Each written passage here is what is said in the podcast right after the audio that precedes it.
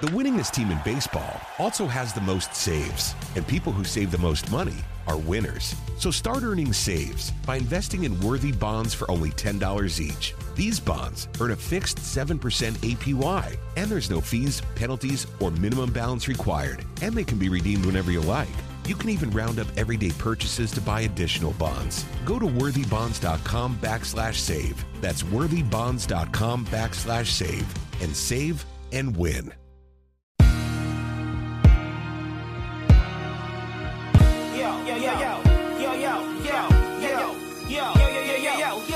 Hey guys, welcome to this week's edition of Welcome to Atlanta. We appreciate you guys making us your weekly destination to catch up with some of our favorite uh, Atlanta and Georgia guests, uh, both past and present. Let's not waste any time. Let's get to this week's edition of Welcome to Atlanta.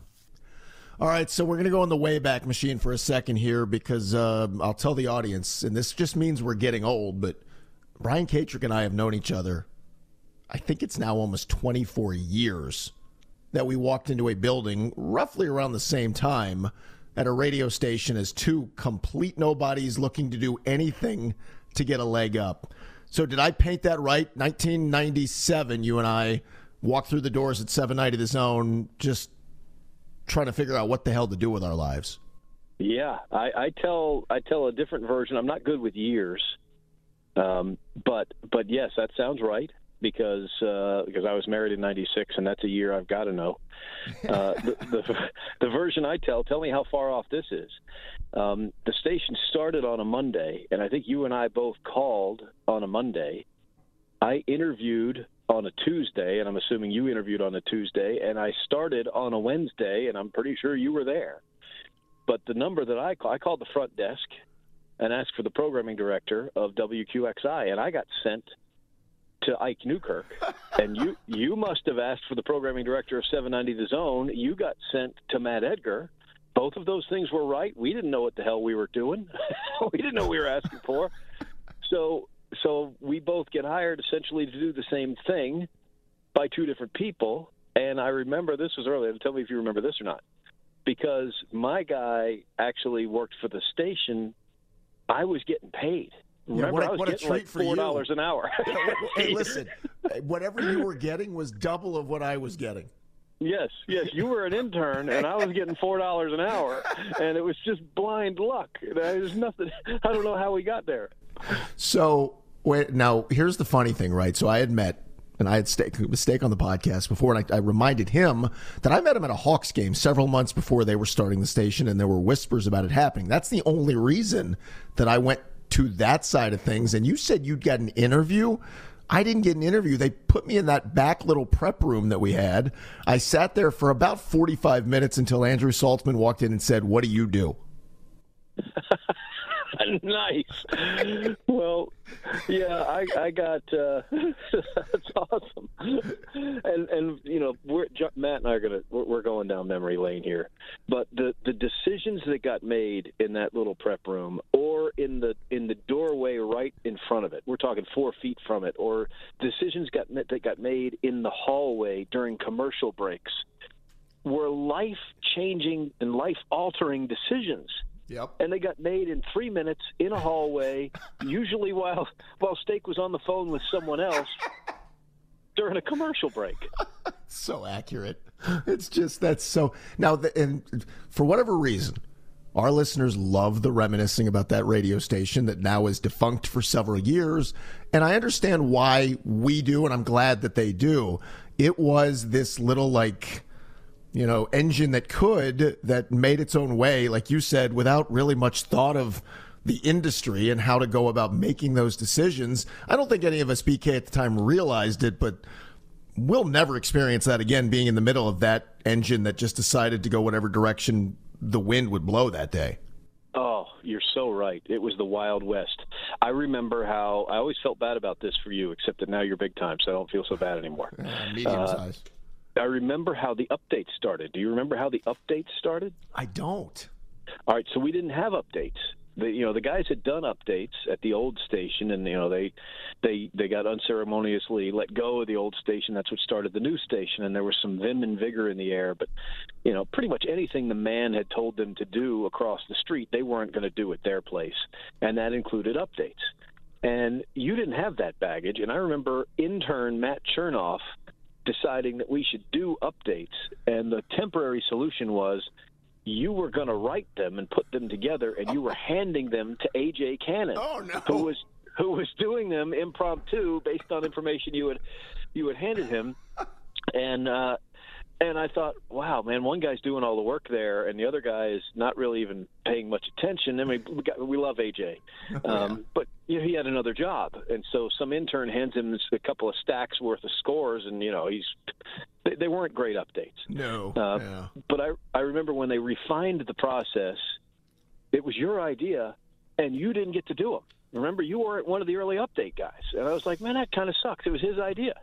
he should have. You know what? I'll say things. this, and, and you're right. That does suck. But we were given for a bunch of guys who knew nothing about what we were doing here, write station liners and promos, or do updates, or go out in the street and, and we're going to do you know promotion. Again, none of us had any idea what we were doing, but we were given a chance to learn on the fly, which there is something cool about that. Oh my goodness! So, so the golf show conversation changed my life. I mean, it changed my entire life. And uh, and once again, AJ Cannon was involved, and and so I got married in '96, and my father-in-law played golf. So I didn't play golf. I didn't care about golf. And '97, Tiger wins the Masters. The station had started by then, and and all of a sudden, I remember one of those conversations with Evan Crocker out in the hallway, and and Evan Crocker was our sales guy, one of our our big sales guys, and Evan had a client that wanted a golf show, and so you know, hey, we got to have a golf show, and they're looking around who can do the golf show, and they decide it's going to be either a Saturday morning or a Sunday morning golf show uh, because there's a sponsor for it. And they're looking around, and once again, they look at AJ Cannon, and he's going to get the call. AJ owned clubs, he did play. He's one of the biggest names on the station. Everybody loved him so we're going to do AJ Cannon, and uh, and it didn't take him long, maybe two commercial breaks later, to realize AJ's not going to show up at nine o'clock on Sunday morning. hey, listen, four o'clock on a Tuesday was a was a you know flip of a coin. Yeah, so we better we better at least put somebody else in there with him. And so then they're looking around who wants to do the golf show. And you know, I didn't care, but my father-in-law played golf, so I was like, I'll do the golf show. It'd be a great chance to brown nose with this guy and you know, maybe I'll be looked a little more favorably at, at Thanksgiving and Christmas. So uh so I start doing the golf show simply because of that. As you might imagine, AJ was never very regular at nine o'clock on Sunday morning. I don't know that he ever made it. Tiger wins the Masters. The golf guy gets busy, and that decision changed my life. Okay, I want to follow up on that because that's intriguing to me. Two things, and, and I'm not doing this because you're on. I've said this before. I was always amazed by your calm and cool on the radio when you started because I'll listen to old tapes that are just cringeworthy now, and I found a whole box recently. I still talk fast, but I talked like Speedy Gonzalez, like I was in a rush. And I, I listened to you back then. How the hell were you so calm and cool doing that stuff at that at that time and that age? Oh, you're very kind. I don't really know because I, you know, I always thought your delivery was great. We, I thought we all were, were, you know, your heart's beating a million miles a minute. You're trying to impress because those three minutes in the commercial breaks in the hallway, you know, you got the job pretty easily. You could lose the job pretty easily. so, so the tense, you know, the tension was up you know, I had done the same stuff you had done ahead of time. You know, done done cable access, play by play, and any anytime there was a microphone, I was talking into it. So I don't know. Maybe I was just lucky. You know, I got great people, and and honestly, when you did get a chance over there, they wanted you to succeed, and maybe I maybe I just sensed that, and uh, and it, it maybe meant a little different something to me than than it did to you. Uh, because I didn't get the sense that they, if, if they gave me the chance, I got the sense they wanted me to, to do well and, oh, and to not and go I, in I would agree with that. And BK, I would agree with that. And and I guess I would follow it up with, we were all very young, and this is oh, before oh, yeah. kids, so we would do any shift at any time. You and, you, you and I, I found a tape that I that I'll I got to send you of you and I doing like a thirty minute Braves post game after they had lost to the Padres in the playoffs in I think '98 But that was like you and I would do 12 minute shows or an eight minute between the Westwood one and the end of uh, lo- local programming, or you would just take whatever you could get. Because I've always said to people, there are two routes, right? You could do the bounce around to seven cities, small markets, or get very lucky like we did in this big market, but do those little gigs for free and never worry about the money. And I don't know about you, but back then I didn't even like the money was the last thing on my mind. It was getting that experience. Oh, exactly. Yeah, I, I don't remember that, that Padres show, but I do remember the bit gigs. But you're right. You couldn't ask how much you were getting paid, and people used to, you know, look for advice. And you know, that's my advice: is get get a job that pays the bills that you can work whenever you want. Because this other job, you might have to go prime time you know post game Braves or whatever it is. If you were if you were waiting tables, you couldn't do both of those jobs. But the one that paid nothing was way more important than the one that was actually paying. Well, and I love your advice there because I've said the same thing, and it's funny. I'm sure through your your you know trails along the way to where you are, you have asked or been asked, what would you tell people? And it amazes me how now the the 22 and 23 year old wants to know when they're going to get paid and like significant money. And my answer is for the most part, you're not. I mean, most of us at some point are not going to make the money and make this a career. So at the beginning, just don't expect it at all. Yeah, find something else you can do. Go cut go cut grass. Uh, maybe maybe I shouldn't be making grass references. You know, go go go do something for money, and this this will come if you love it, and you got to be lucky. And we've talked about that. I mean, you know, it's a who you know business, and and you and I were so lucky to be there when, like I said, it's the Wild West. I mean, there were no rules, and we were thrust right in the middle of it. And man, you know, you did good, kid. Look, look where you are now. Right back at you, my friend. And let's talk about. You said the the golf show became the first break. What was the next break along the way that you said I didn't expect that door to open, but it did?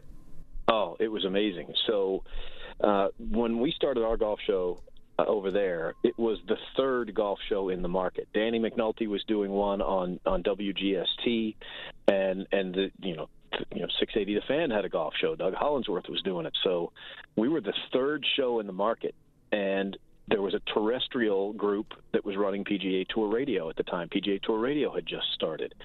And I say terrestrial because now I'm doing satellite, but they had an actual radio network, and and 790 The Zone was an affiliate of that. So so there there was a crappy golf show or three in every city in the country. But Tiger wins the Masters in 97. PGA Tour Radio is based here in town. They're based in Norcross. I'm living over here in Marietta. They couldn't afford to fly the good guy from Dallas in, you know, the guy that had the really good golf show in New York. They couldn't afford to fly him in to help them out.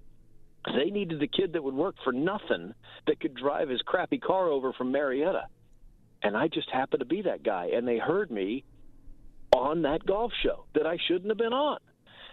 So I get the phone call, and I, I remember DeWitt Long making the call saying, "Hey, you know, we've got some extra work around here, and you know, if you've got some time, I'd, love to chat with you about that." I, I couldn't believe it, and would never have guessed where that would have led, because I mean, you, you remember you'd go in that room uh, Braves postgame, for example, and if you didn't know the entire history of the Padres bullpen, you were terrified that you weren't going to know something and you were going to be exposed.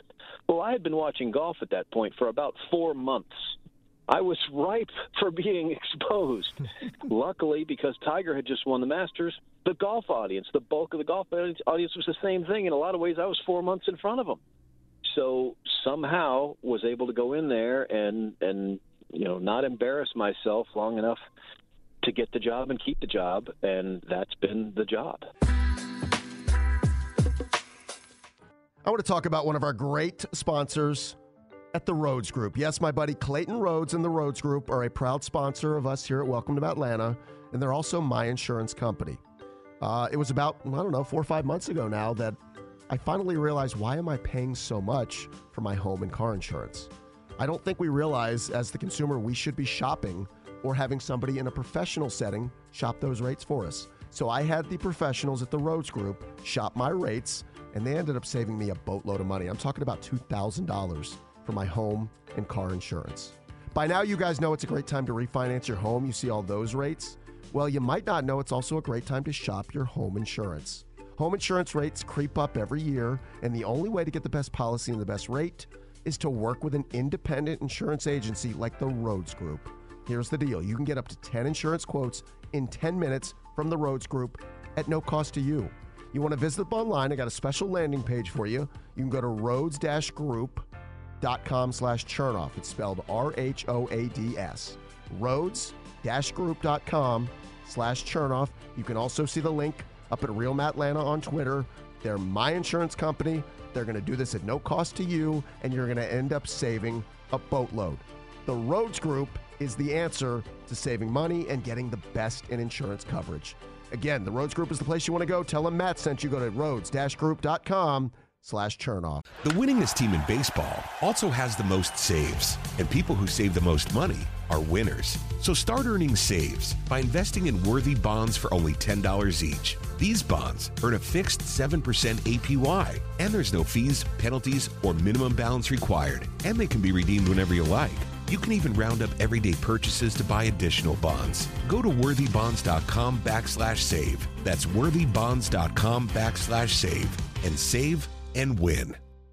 Hey everybody, Buck Belue here, and as a recent customer of Jim Ellis Automotive and a longtime friend of the Vice President Stacy Ellis, man, I know Jim Ellis Automotive Group takes pride in being a family-owned and operated business. I saw it firsthand. When Stacy's granddad, Jim Ellis, founded the company back in 71, his goal was to treat every customer like family by offering a car buying experience that was both easy and fully transparent. And it worked. 50 years later, Stacy's dad, Jimmy Ellis, grew the organization to become Georgia's largest family owned and operated automotive group. And today, third generation family members like Stacy, along with more than 1,700 dedicated team members, are working hard to uphold the values Jim Ellis Automotive was founded on. And that's why Jim Ellis has been around for over 50 years. Enjoy the advantages of buying your next vehicle from a family owned and operated dealership. Visit jimellis.com or stop by any of their 20 dealerships located throughout metro Atlanta. Jim Ellis Automotive, where you can always expect the best.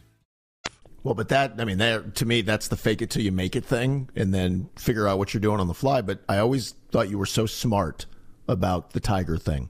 Like, there are too many people in this business, I think, who try to, like, dig deeper than they have to. And I'm not saying you shouldn't cover the other stories, but Tiger was a fascination unlike anything golf had ever seen. And, and really, like you start looking back at that time, BK, and it's like Michael Jordan is still at his peak, and you know certainly the NFL is you know Favre and Elway, but Tiger was a sensation, and you grabbed onto it smartly and said, "I'm going to make this the base of the the stories that I cover," and that's what most people who weren't just 100 percent in love with golf were jumping onto as well.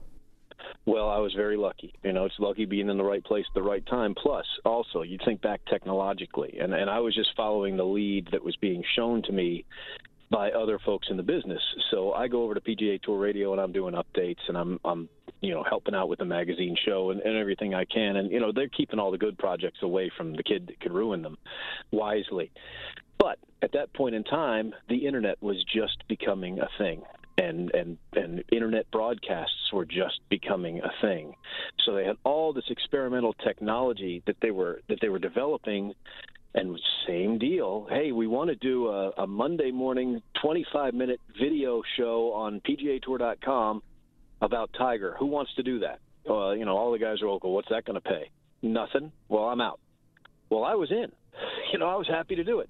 And every one of these goofy little experiments first of all, they all stuck because I mean streaming is the thing, and this was the this was the dawn of it, and they were all based on Tiger. So I was inundated with this, and I realized very early this guy is paying a lot of bills, not just my bills, not just our our bills at the, at the network. He's paying bills for basically an entire sport right now. And now you look back at it, that's the one thing you hear from everybody is that you know everybody that played during that time, everybody's playing now. Hey, the money is up because of that guy. And and you know, it was just to me it was obvious at the time because I was the only reason I was getting these phone calls was to do a show about that guy. Uh, they they didn't do that show about Jack or they didn't do it about about Greg Norman. They did it about Tiger, and a lot of it was because all of a sudden now that you know, the technology was there to do an internet video show and people could watch it if they were willing to wait for it to stop buffering. you know, you had to get somebody else off the phone so the internet would stay connected. Oh um, my goodness, yes. And and he was an industry, and you were again wise to to make that a priority. which and I'm sure I've asked you this before. What was the first time you had a chance to sit down with him with Tiger Woods? Ooh, good question. I would say probably 2000, which which you know 99. Uh, you know, by 99 he won his second major. 2000 was his big year, and uh, Players Championship in either 2000 or 2001. Here I go again, being bad with with years. It went to a Monday finish. This was the Hal Sutton Players Championship. Actually, Hal beat Tiger, and it was the it was the Be the Right Club today. One of, one of the more famous things that microphones have caught. You know, Hal hits this great six iron at, at 18, and it's a stare down with Tiger Woods, and uh, and he thinks he's hit it good. And he says, "Be the right club, be the right club today." And it was. You know, he hits it to about six feet, and he is beaten now you know this juggernaut in Tiger Woods and and Hal you know from Shreveport, Louisiana, spent a lot of time in Texas. He's old school. He's won a PGA championship. He's won a Players, and uh, he was he was like, hey, tone down the hype. You know, no no man's bigger than the game. And you know he was making good points. He didn't hate Tiger, but he had heard enough, and he beat him that day. But it was a Monday finish, so there was no one there. And because there was no one there, the intern kid that was that was hanging around. He had everybody else got to go home. And, you know, the intern kid got to stick around, uh, and I got to talk to him, and I liked him, and I, you know, it's not like we're. I don't have his phone number. We're not. We're not besties, but there was a respect there, and uh, he sensed it, and I sensed it, and you know, it was it was very nice. Anytime he saw me and I give a lot of credit to everybody else that, that worked for us. That logo, that PGA Tour Radio logo, we were all business. We weren't going to ask the dumb question, you know, unless we're just an idiot. But we weren't, you know, we weren't going to ask the off-topic question. We were going to ask the, you know, the easy golf question because golf questions for him are easy. We're going to keep it on topic. We're going to talk about that six iron that Hal Sutton just hit. He's fine with that. Uh, and we're not talking. We're not talking about whatever the rumor of the day was, and there really weren't a ton of rumors with him back then. But we're going to keep it on topic. We're going to be on time, and we're going to let him go. And and that was important for him. And you know, we we showed him respect, and he showed us that respect back. So here's the unfair question, because you said it was 2000, the first chance to sit down with him. Well, he had become a sensation already. Oh but, yeah. But nobody could have predicted as transcendent as he became, both in the golf world and then out for other personal reasons. Like, could you have ever, in your wildest dream, imagined this 20 year journey of Tiger Woods? No, no, and and mostly because the traditional golf, you know, powers, you just couldn't win majors in bunches the way he was winning them. You couldn't dominate. There was always going to be something that was going to stop you, or someone that was going to stop you. And once we realized that there wasn't something that was going to be in his way, then there wasn't someone either. You know, he would just melt leaderboards because because guys, golf is so ethereal. You know, you've got to believe in yourself and you know that that's that's the frustrating thing about golf is you can you you and I can go play a hole and and you could hit a shot the Tiger that you know it's better than the one Tiger would hit. The problem is you can't do it twice or three times, you know, and that's mm. and and that gets in your head, you know, and so you you can't outthink it, you can't outmuscle it, you just gotta kind of go with the flow and so as the guys are going with the flow, Tiger was in a different flow, and he would, you know, he would just melt leaderboards. You know, he'd he'd come from three and four shots back on Sunday just because guys would see his name, and all of a sudden, well, you know what? Maybe I can't get this up and down. This this will be the one time I don't get it up and down because Tiger's chasing me, and it, it had a it was kind of a self fulfilling prophecy. But no, nobody saw that level of domination. The game has never seen that level of domination and probably won't ever see that level of domination by one guy. It, it was crazy. Well, it had a Mike Tyson feel, and I like the way you described it on Sunday. The intimidation factor of Tiger in the red, and if he's two strokes back or two strokes up, uh, two strokes up, you would see just guys. The intimidation would eat them alive, which kind of brings me to my next point. So you've probably sat down with him dozens of times since as athletes' careers go along, and very few are, as I said, transcendent as he is, did you see a change in personality? Did it look like he lost some of the love? Did you realize as the as the injuries were mounting up, he just wasn't that same guy, that same enthusiasm that you saw early on? No, I didn't. It's a great question, and the reason why I didn't is because that's a side of him that he kept locked locked up. Uh, he, he'll still sit there at the podium and say, you know, I wouldn't be here if I didn't think I could win and it's it's actually more true now than it probably has been. Even if he knows that he's he's a little hurt. If he doesn't think he can win, he's just not going to play. you know, he does he doesn't have that many starts left, so he still has that fire. But the one thing I did see change over the years that I thought was was kind of cool. I mean, there was always a Tiger that that when the mics were off, which was very very small percentage of the time, the guy was funny. You'd love him, Matt. He would love you. You you would have a blast if you could ever sit back and have a beer with him. But you can't because he's Tiger Woods. He can't. He doesn't have five minutes to himself. As soon as he tries to sit back and have that beer with you, within five minutes, ten more people are going to come up to him and they want their five minutes with Tiger Woods, and that's an existence that he's lived pretty much since he turned you know, since he turned 16, really since he won the Masters in '97. So so he can't. And every once in a while, I would get that little piece of his time, and and he was wickedly funny uh, when when he had those little moments.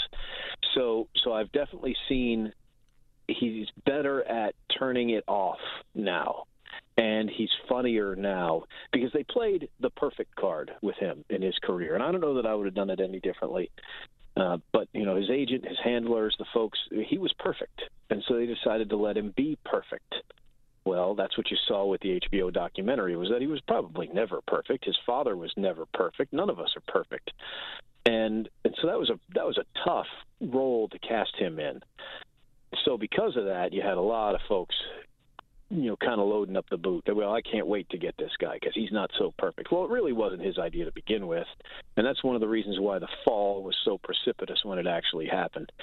Now that that's off his shoulders, and he doesn't have to be perfect, he's a whole lot. You can just see it. He's a whole lot more relaxed. He's quicker with the jokes. The jokes are a little bit more pointed. Uh, you know, he's just he's a he's that much more of one of the guys because he's still still can't quite be that, but he's a lot closer to it than he's ever been. No, and you're right. No one asked you about the documentary, but it, it seems like he's more free with all this stuff now that he's had to go through and come out the other side.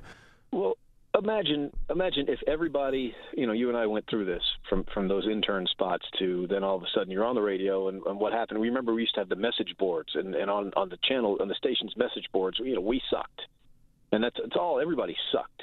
And I remember Nick Nick still does he still does interact, but we, I couldn't imagine the guy had the balls to interact because they're just going to tell you you suck and you can't win. Well, what Tiger is at where Tiger is now is everybody in the world has already said the worst thing they can possibly say about him. They got nothing left. He has heard everybody's best shot, and he's come out the other side. And you know that's I guess that's a pretty nice place to be. I, I wouldn't want to go through it. But no, but nice you're right. And the image he didn't craft; they crafted it of him, and that's just what happens when you get to that level of fame and endorsements and just what he was going to do.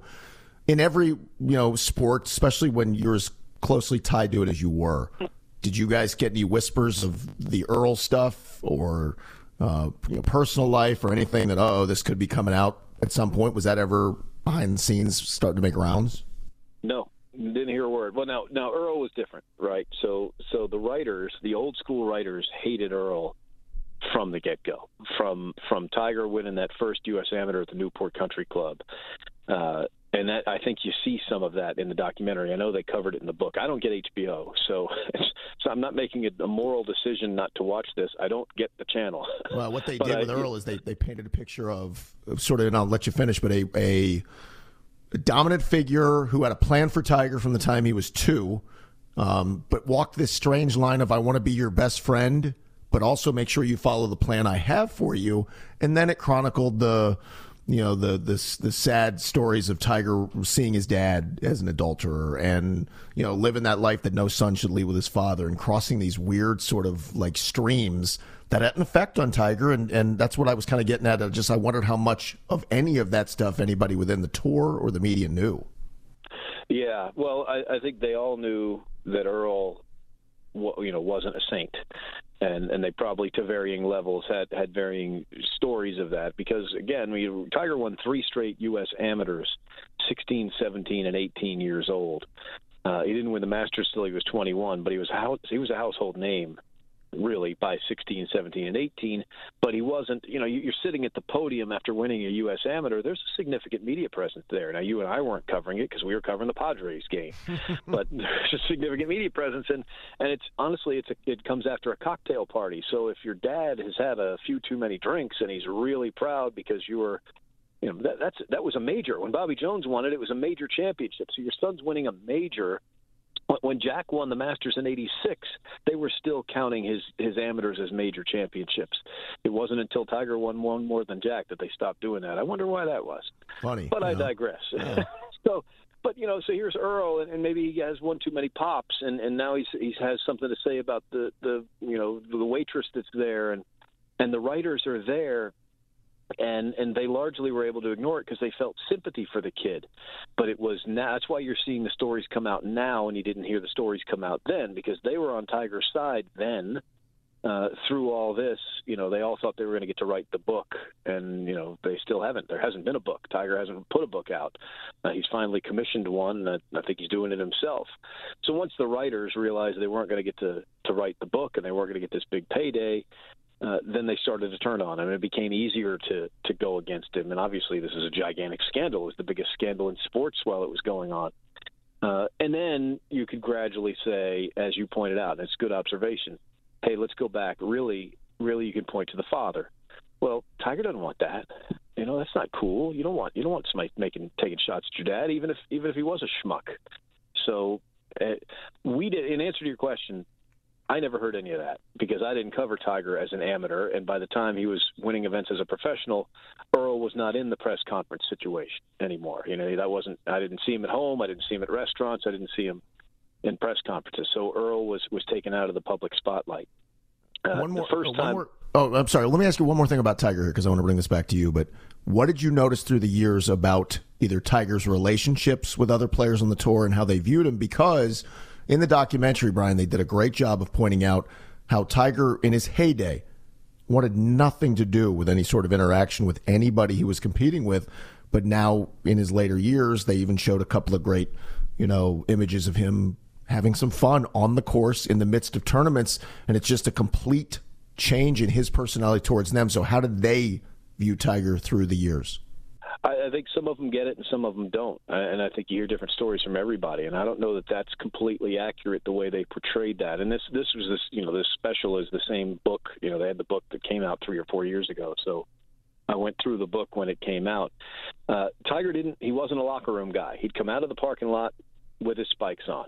You know, and and most of it was not because he was trying to avoid the players. It was because he was trying to not stop walking.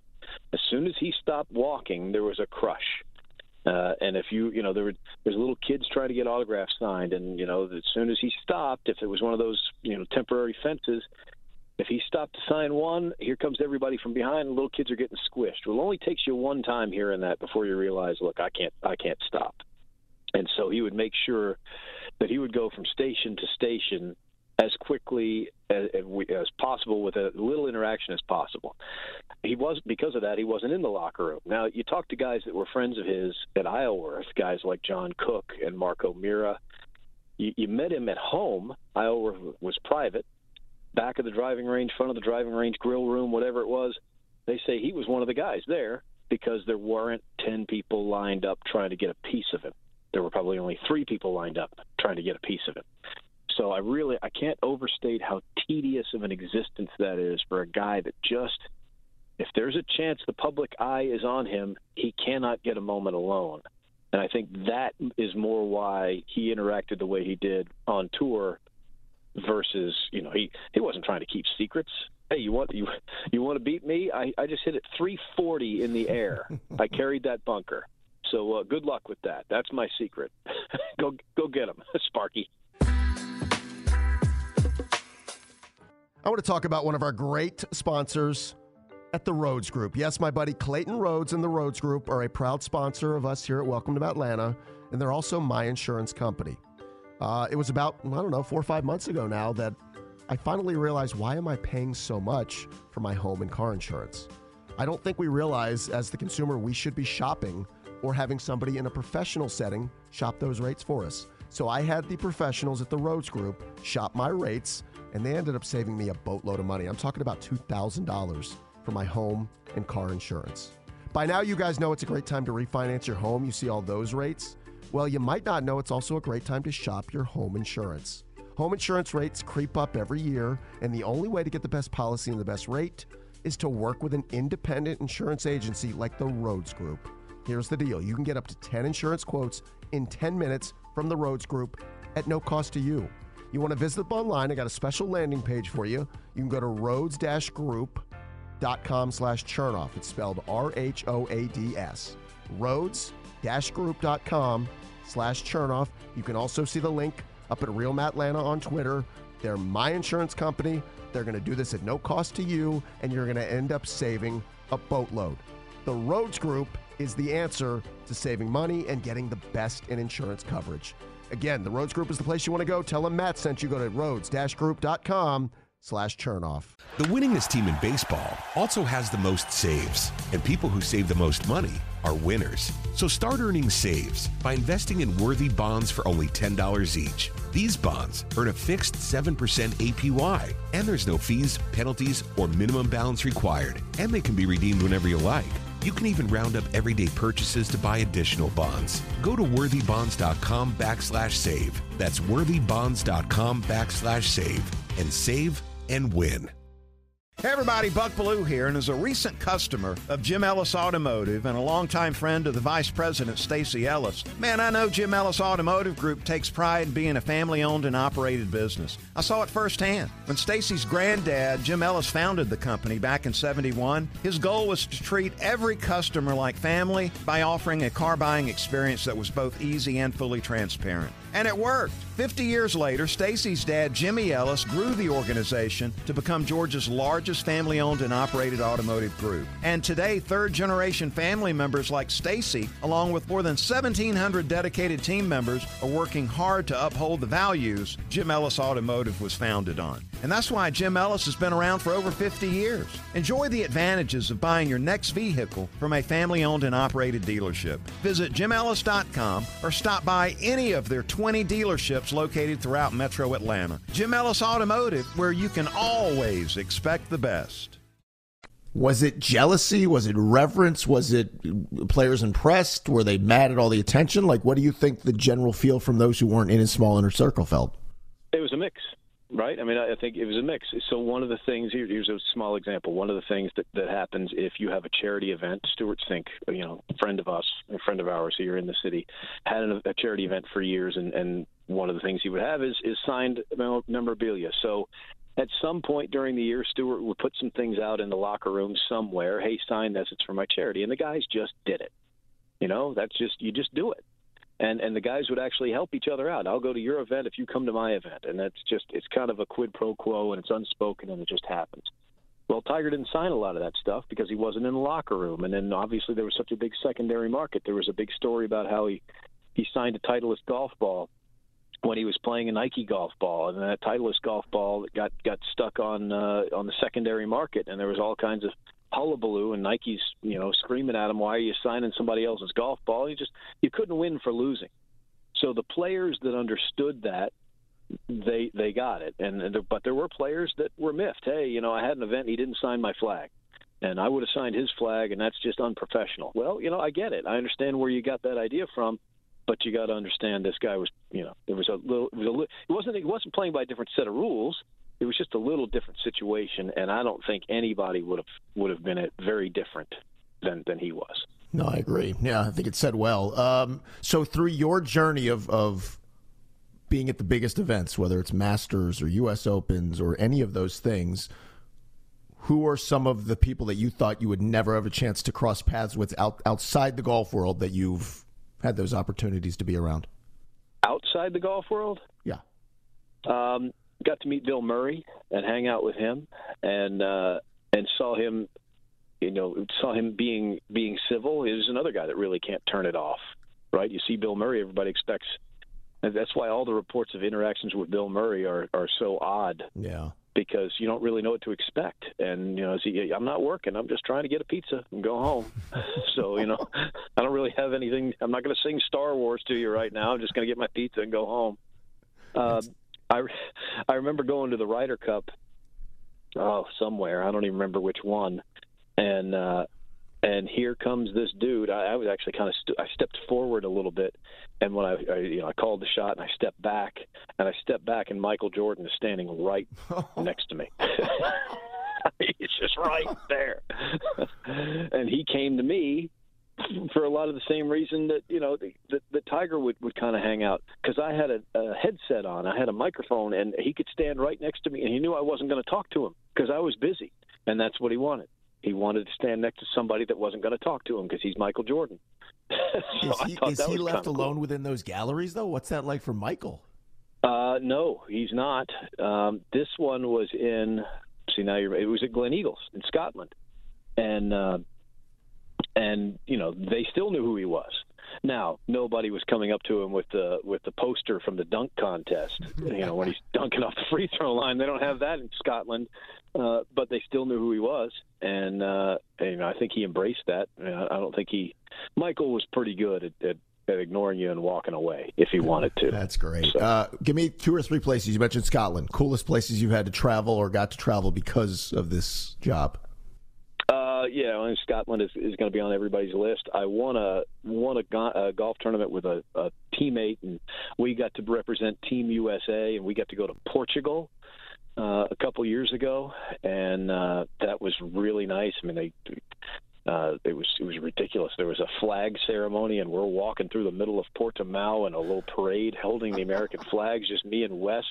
And the the mayor of Portimao is is somewhat attractive. I got to be honest with you. And apparently, the wine in Portugal a little stronger than than whatever my partner thought it was going to be. So my partner gets all tanked up, and he's taking shots at the mayor oh, of the no. city that we're oh. in. Oh, it was fantastic. Oh. I mean, you can't coach that, man. I love that. And it's viral, written all over it if it hits the uh, if it hits the internet. Yeah. Yeah. Um, as we uh, as we wrap up, then and I always love to. This is this is where we get deep. This is very Barbara Walters.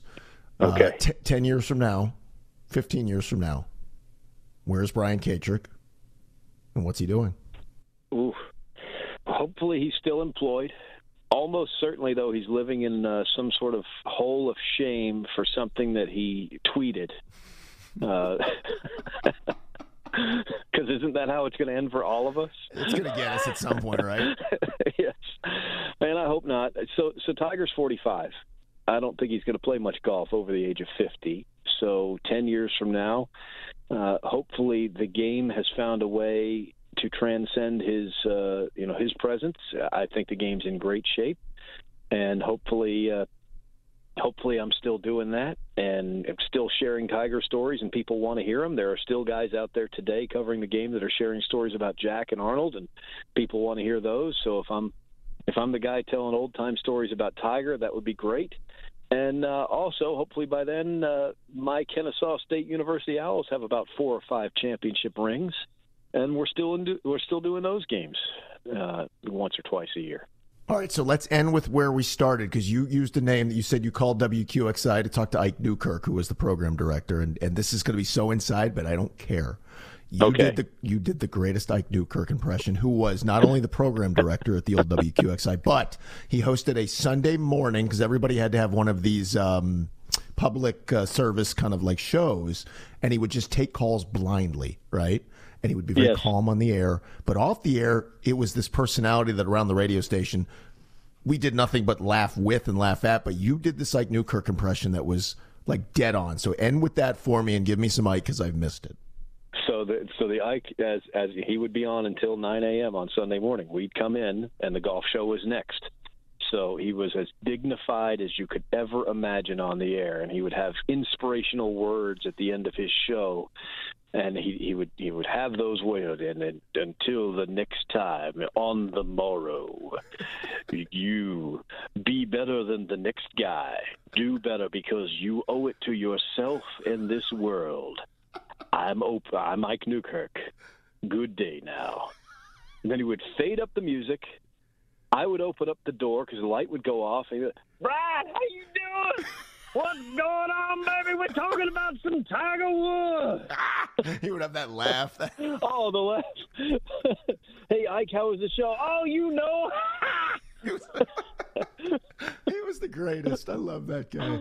Oh, he looked, he, he looked at us, and rightly so, as a bunch of like pains and you know what who were ruining what was once this great heritage radio station and ruining his daily life by just getting in the way.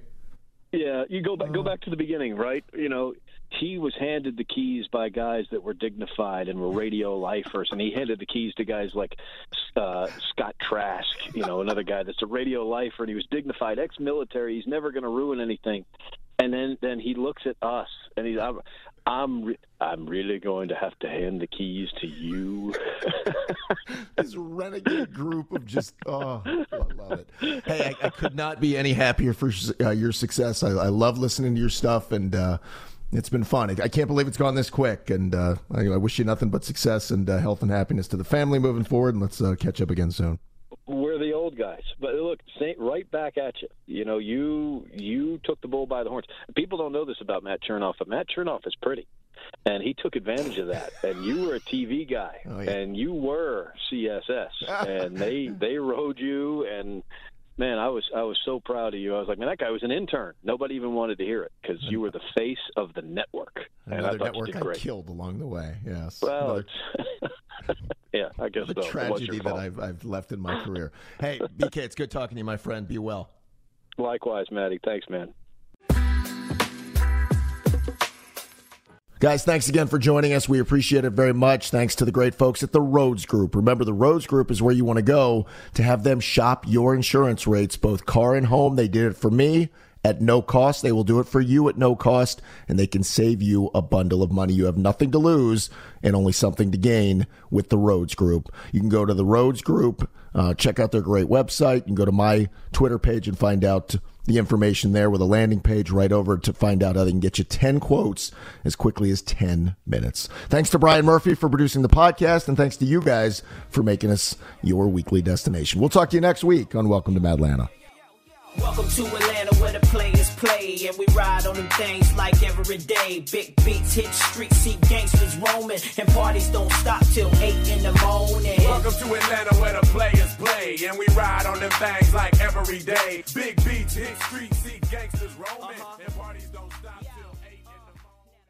the winningest team in baseball also has the most saves and people who save the most money are winners. So start earning saves by investing in worthy bonds for only $10 each. These bonds earn a fixed 7% APY, and there's no fees, penalties, or minimum balance required, and they can be redeemed whenever you like. You can even round up everyday purchases to buy additional bonds. Go to worthybonds.com backslash save. That's worthybonds.com backslash save and save and win. Hey everybody, Buck Belue here, and as a recent customer of Jim Ellis Automotive and a longtime friend of the Vice President Stacy Ellis, man, I know Jim Ellis Automotive Group takes pride in being a family-owned and operated business. I saw it firsthand. When Stacy's granddad, Jim Ellis, founded the company back in 71, his goal was to treat every customer like family by offering a car buying experience that was both easy and fully transparent. And it worked. 50 years later, Stacy's dad, Jimmy Ellis, grew the organization to become Georgia's largest family owned and operated automotive group. And today, third generation family members like Stacy, along with more than 1,700 dedicated team members, are working hard to uphold the values Jim Ellis Automotive was founded on. And that's why Jim Ellis has been around for over 50 years. Enjoy the advantages of buying your next vehicle from a family owned and operated dealership. Visit jimellis.com or stop by any of their 20 dealerships located throughout metro Atlanta. Jim Ellis Automotive, where you can always expect the best.